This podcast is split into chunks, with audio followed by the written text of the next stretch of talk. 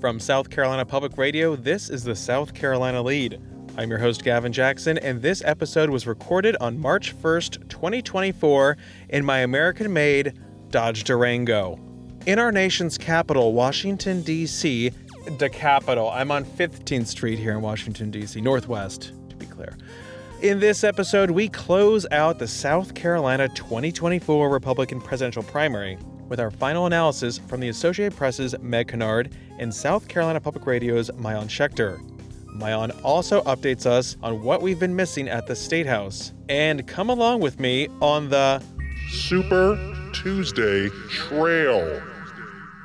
That's right, we're following Nikki Haley up I 95. Oh, how you doing? Also, Programming note.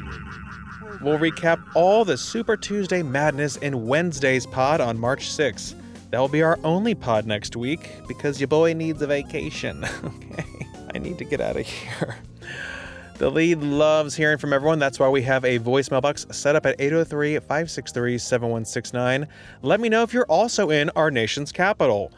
You can let me know what you're doing if you guys are going on spring break, what you think about everything that's going on in our world. 803 563 7169. This is your time. This is our time. Give me a shout.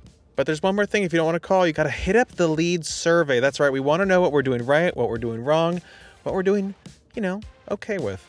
You can do that by letting us know at southcarolinapublicradio.org slash lead survey.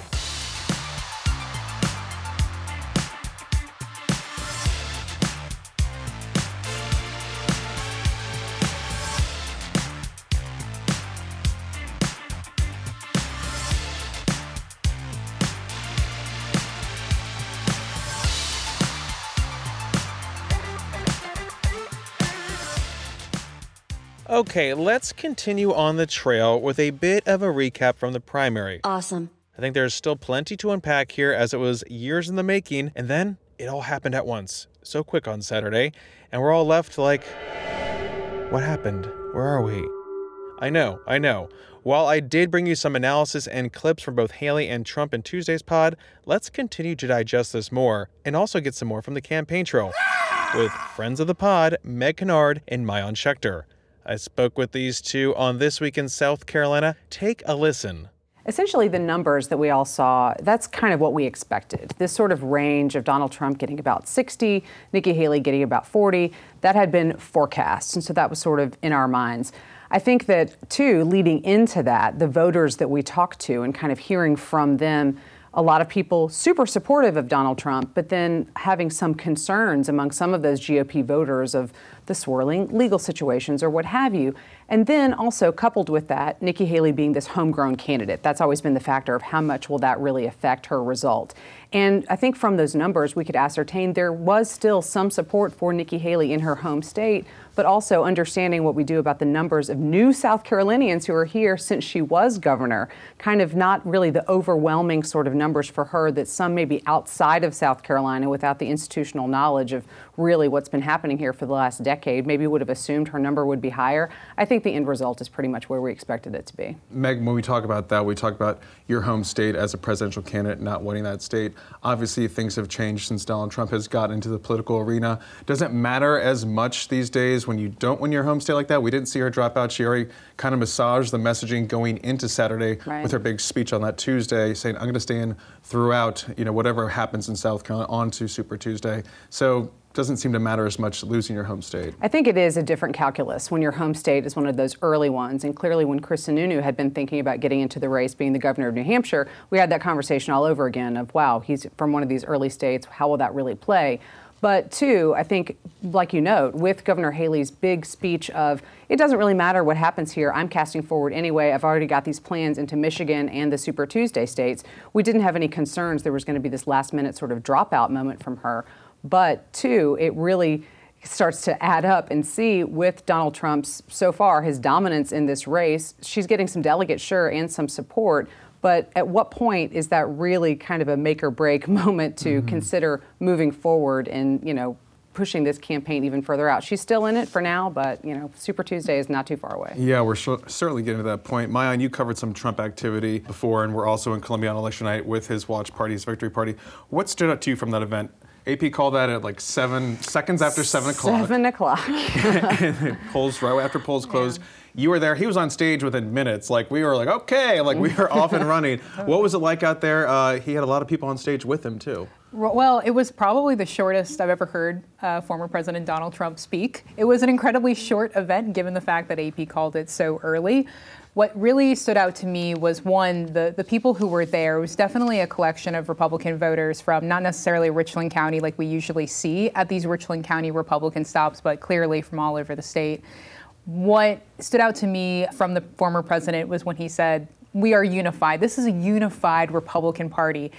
Um, I'm not sure if that's that's the right way to describe the Republican Party when there was booing at his own party event, and then obviously Nikki Haley has made a case that no, we are not unified uh, at all. So that was probably the thing that stood out to me the most. Uh, the party, as as you know, quickly filtered out, mm-hmm. um, and so it was it was the shortest celebratory party I've ever been to. Yeah, he was ask, asking uh, Governor McMaster if he could move up election day, which you know statutorily cannot do. No. Right. Um, some interesting takeaways there too. And he teased a little bit the the shift in the the turnover at the RNC, um, and obviously at one point we thought Drew McKissick might be in the running, and and is not, but as chairman of the South Carolina Republican Party. So that was another piece that stood out mm-hmm. as well. We got a little bit of a, of a more verbal preview of that shakeup. Mm-hmm. Meg, when we look at the early voting states and the polls, Trump was meant to win Iowa by what 53 points. He won by 30 points. New Hampshire by 18 points. He beat Nikki Haley there by 11 points, and in South Carolina he was supposed to win by 28 points points,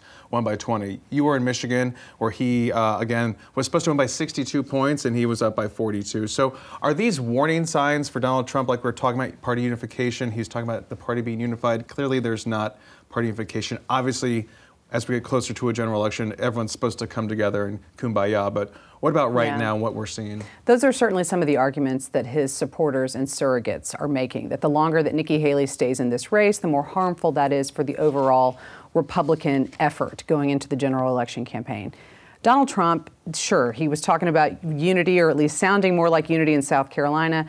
That's not the message that we heard after New Hampshire. And so I don't think that we can necessarily say he is full on on the unity train at this point, since there's been a little bit of undulation.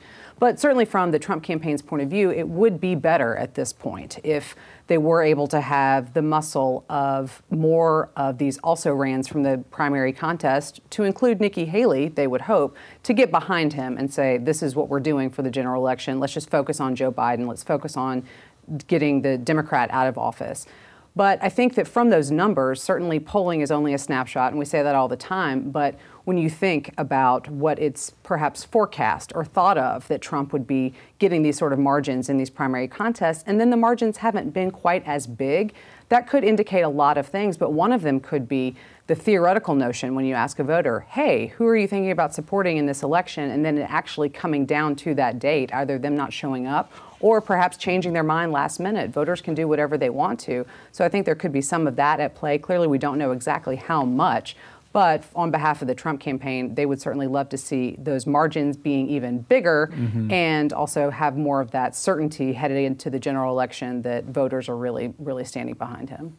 I also spoke more with Maayan about the latest State House news since we're still in session and I'm continually trying to catch up on all things Columbia. Maayan, I want to stick with you for a bit and look at some big issues moving through the State House. Obviously, we're coming up on March now. Sine die last day of sessions, second Thursday in May. Not too long from now. I've, I have not been in the State House as much, but what's going on uh, with some of the big bills moving forward, especially the open carry bill? Where's that right now?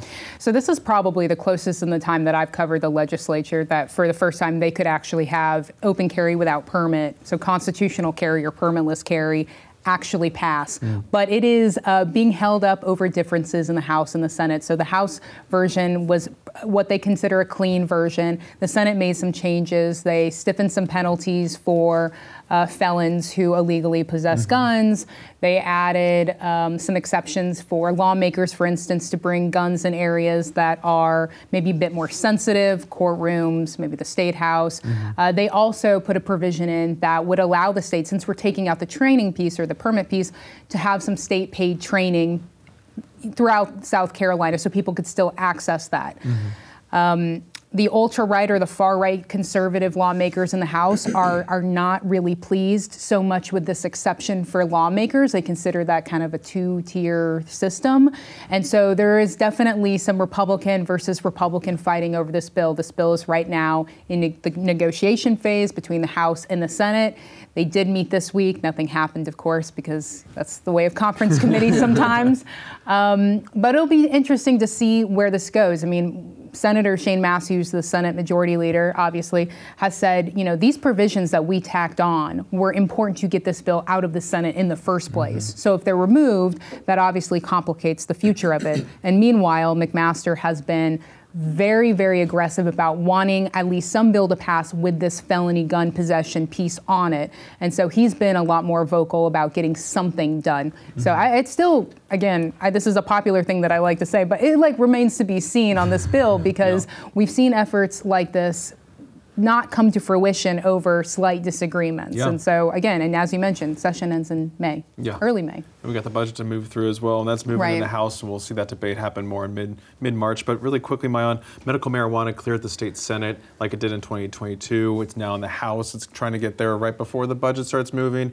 Uh, what's what's the mood like in the House? Is it going to be shot down again? Is it going to actually have a debate? What, what do you think is going to be the trajectory? I think there are definitely a collection of Republicans, especially because that's really where it matters, right? Because they control the House and have a supermajority that want to see this bill come back up and at least get a healthy debate on the floor. Since, as we know, the bill never made it that far last mm-hmm. time, but look, if that bill comes up on the floor again, there's going to be thousands of amendments that, especially Representative John McCravy, who's one of the more conservative lawmakers in the House, has promised he will make sure that this debate is, is lengthy with a lot of proposed amendments. Mm-hmm. The bill still hasn't come up in committee yet in the House. You know, one of the big differences between last time and this time is the 3M committee was run by Democrats when that bill went through. Now it's run by Republicans, mm-hmm. so a completely different ballgame there. And they took out that revenue raising factor, which right. was the big holdup, which is how the bill got killed on technicality in right. the House in the first place. So. Mm-hmm a lot to look forward to there. And anything else you're watching in 30 seconds? Uh, just that, uh, you know, there's a big. Um, DHEC, yeah, mm-hmm. or I'm sorry, judicial reform. Yeah. That's obviously something that's again big question mark. Uh, the House leaders today proposed universal school choice mm-hmm. bill, expanding the current law. That's also another thing that's up in the air. So a lot of different policies ping ponging back and forth. All right, wonderful recap, sir. And we always love cannibalizing some This Week in South Carolina when I'm on the road. You can find that full episode on youtube.com slash South Carolina ETV or watch it every Friday night, 7.30 Sunday afternoon, 1.30 on ETV channels statewide.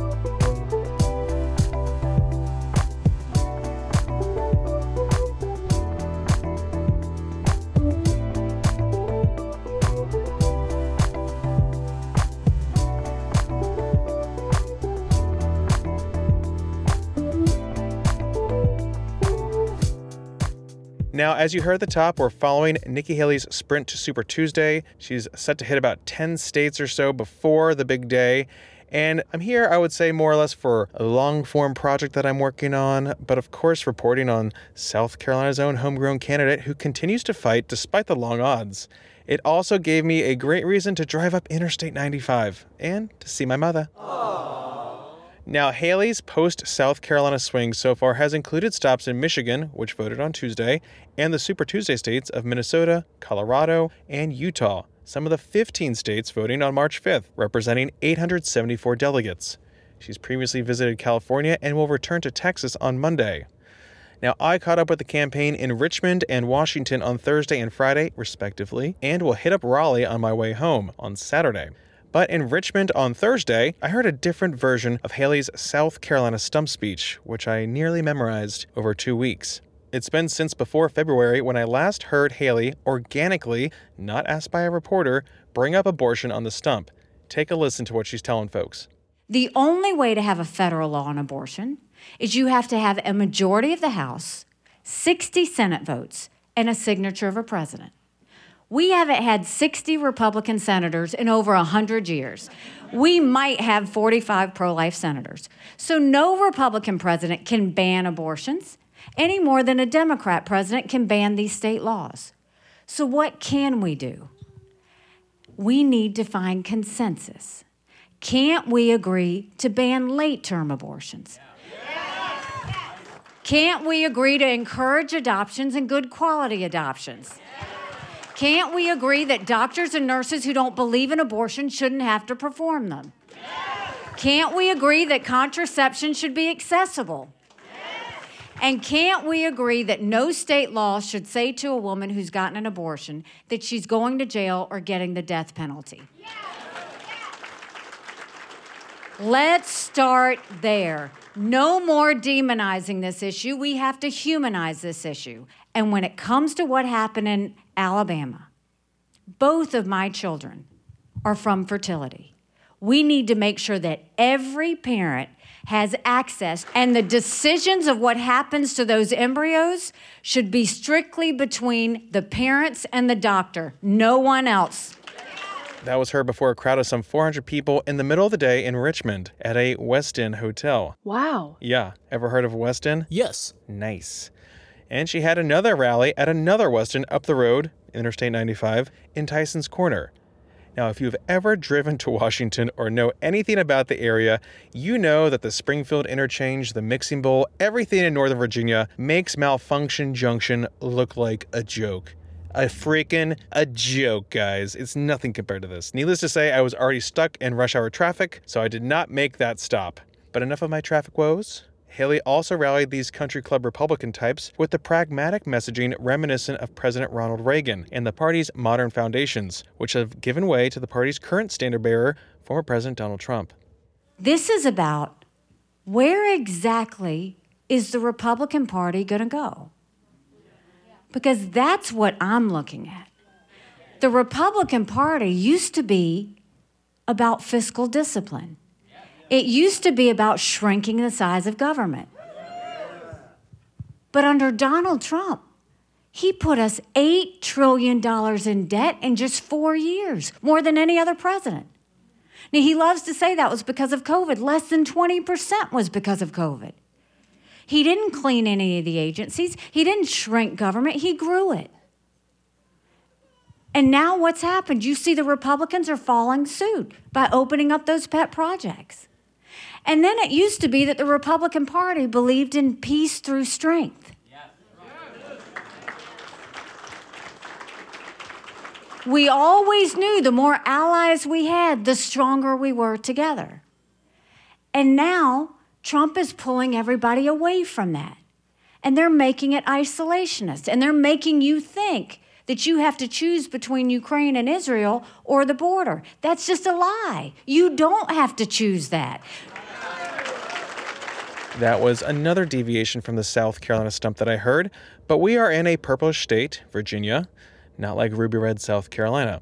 However, like all Super Tuesday states except Washington, not a state, but let's pretend for generalization purposes, Haley trails Trump by major numbers. We're talking like 53 points in California, 70 points in Texas, and 57 points in North Carolina, according to a poll in earlier February. But Haley continues to hit against the consolidation effort taking place at the Republican National Committee at the behest of Trump, the presumptive nominee.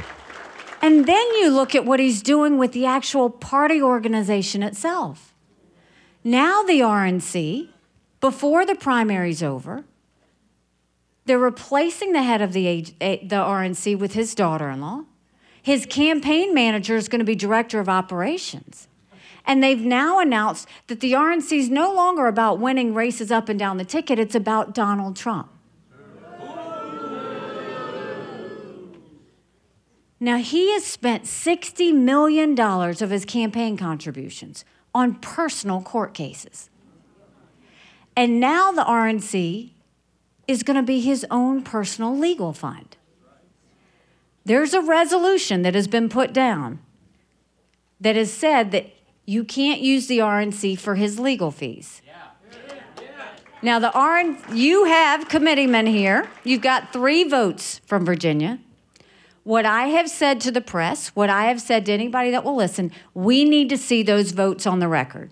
We need to see how every state votes when it comes to that. There you go, some key points from Haley's closing arguments before Super Tuesday on abortion, which will be a huge general election issue come November, the redefining of conservatism, and the future of the party. While the fundraising train continues to roll on, her campaign's three fundraising committees raised $12 million in February, which is down from 16 million in January. It will become more futile, and her staying in longer could start to hurt her future prospects. The writing will clearly be on the wall come next week. Haley has already lost six consecutive contests, and with the prospect of 15 more, the accountant in her may have to face some hard numbers, and the politician in her will have to face some hard truths as well. Alas, like the fundraising, the people are still enthusiastic. I spoke with several in Richmond who want her to stay in and keep fighting, including Susan Kiofila, who basically focused on some of those issues like abortion we just heard from Haley about. Take a listen. Being a, a veteran myself, her and she's military spouse, she understands veterans. Too many people don't understand the issues veterans have. Her approach to abortion is important to me because I'm kind of in the middle between pro life and pro choice. And that's, I think, where the country needs to be. You know, there's reasons why some people need to have an abortion. My own daughter, she lost a baby, but it didn't pass, had to basically have an abortion in order for, uh, you know, to save her life. In Texas, she could have been arrested for that. So that's important to me. Ukraine, we cannot let Russia win in Ukraine. We need to do something about the border. I really like the way she approaches those issues and her, um, her perspective on those. Mike Balagats was excited talking with me and looked at all this from a historic perspective. Yeah, America needs change, right? We all need change, and it's it's time. Uh, we can't afford to have Joe Biden or Donald Trump. We need Nikki Haley, and you know what? It's a very historic moment, and the first female U.S. president, and that'll happen next year. hey, tell me what you think. Are you going to be voting for her on Tuesday? Then have you already voted? Uh, no, I'll be voting uh, today at our precinct, and. Um, like I said, it's a very historic. I mean, I'm very privileged to be here. Um, historic is will be a first female U.S. president in Mike, 2024. What do you like about Nikki Haley so much? What What did you hear from her today that really stood out to you? Oh, you know what she she she knows about our problems in the U.S. and um, you know she understands American people. We need change, and she's gonna bring it to us. Yeah, and I'm excited. Super Tuesday is on March 5th, and like we said, there are 874 delegates at stake there. Haley's campaign, as of this taping, has not advised any events beyond that date. We'll recap all the Super Tuesday madness in Wednesday's pod on March 6th.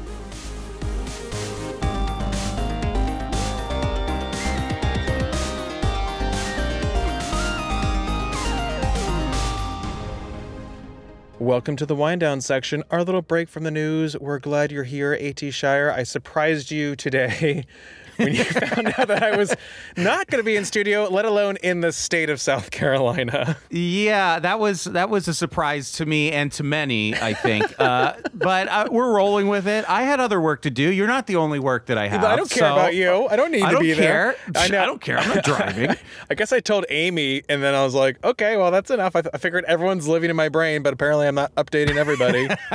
it was fine. I had I had a lot of other stuff to do. The fun things coming if you like history. Pods Everything and is shows. fun. Anyway, things. people, Gavin, let's get with it. We have a, uh, I would say, a scientific study, the results Okay. of which have finally come in, and it has to do, I would say, tangentially with you on the trail. Uh, we have a caller. She's going to advise you on how best to stay healthy on the trail. I think. Okay, well, yeah. Let's, Are you ready? Yeah, I want to. Health is wealth. Let us know. Health is wealth. Health, Here we go. wealth. Let's go. Hey, Gavin and AP.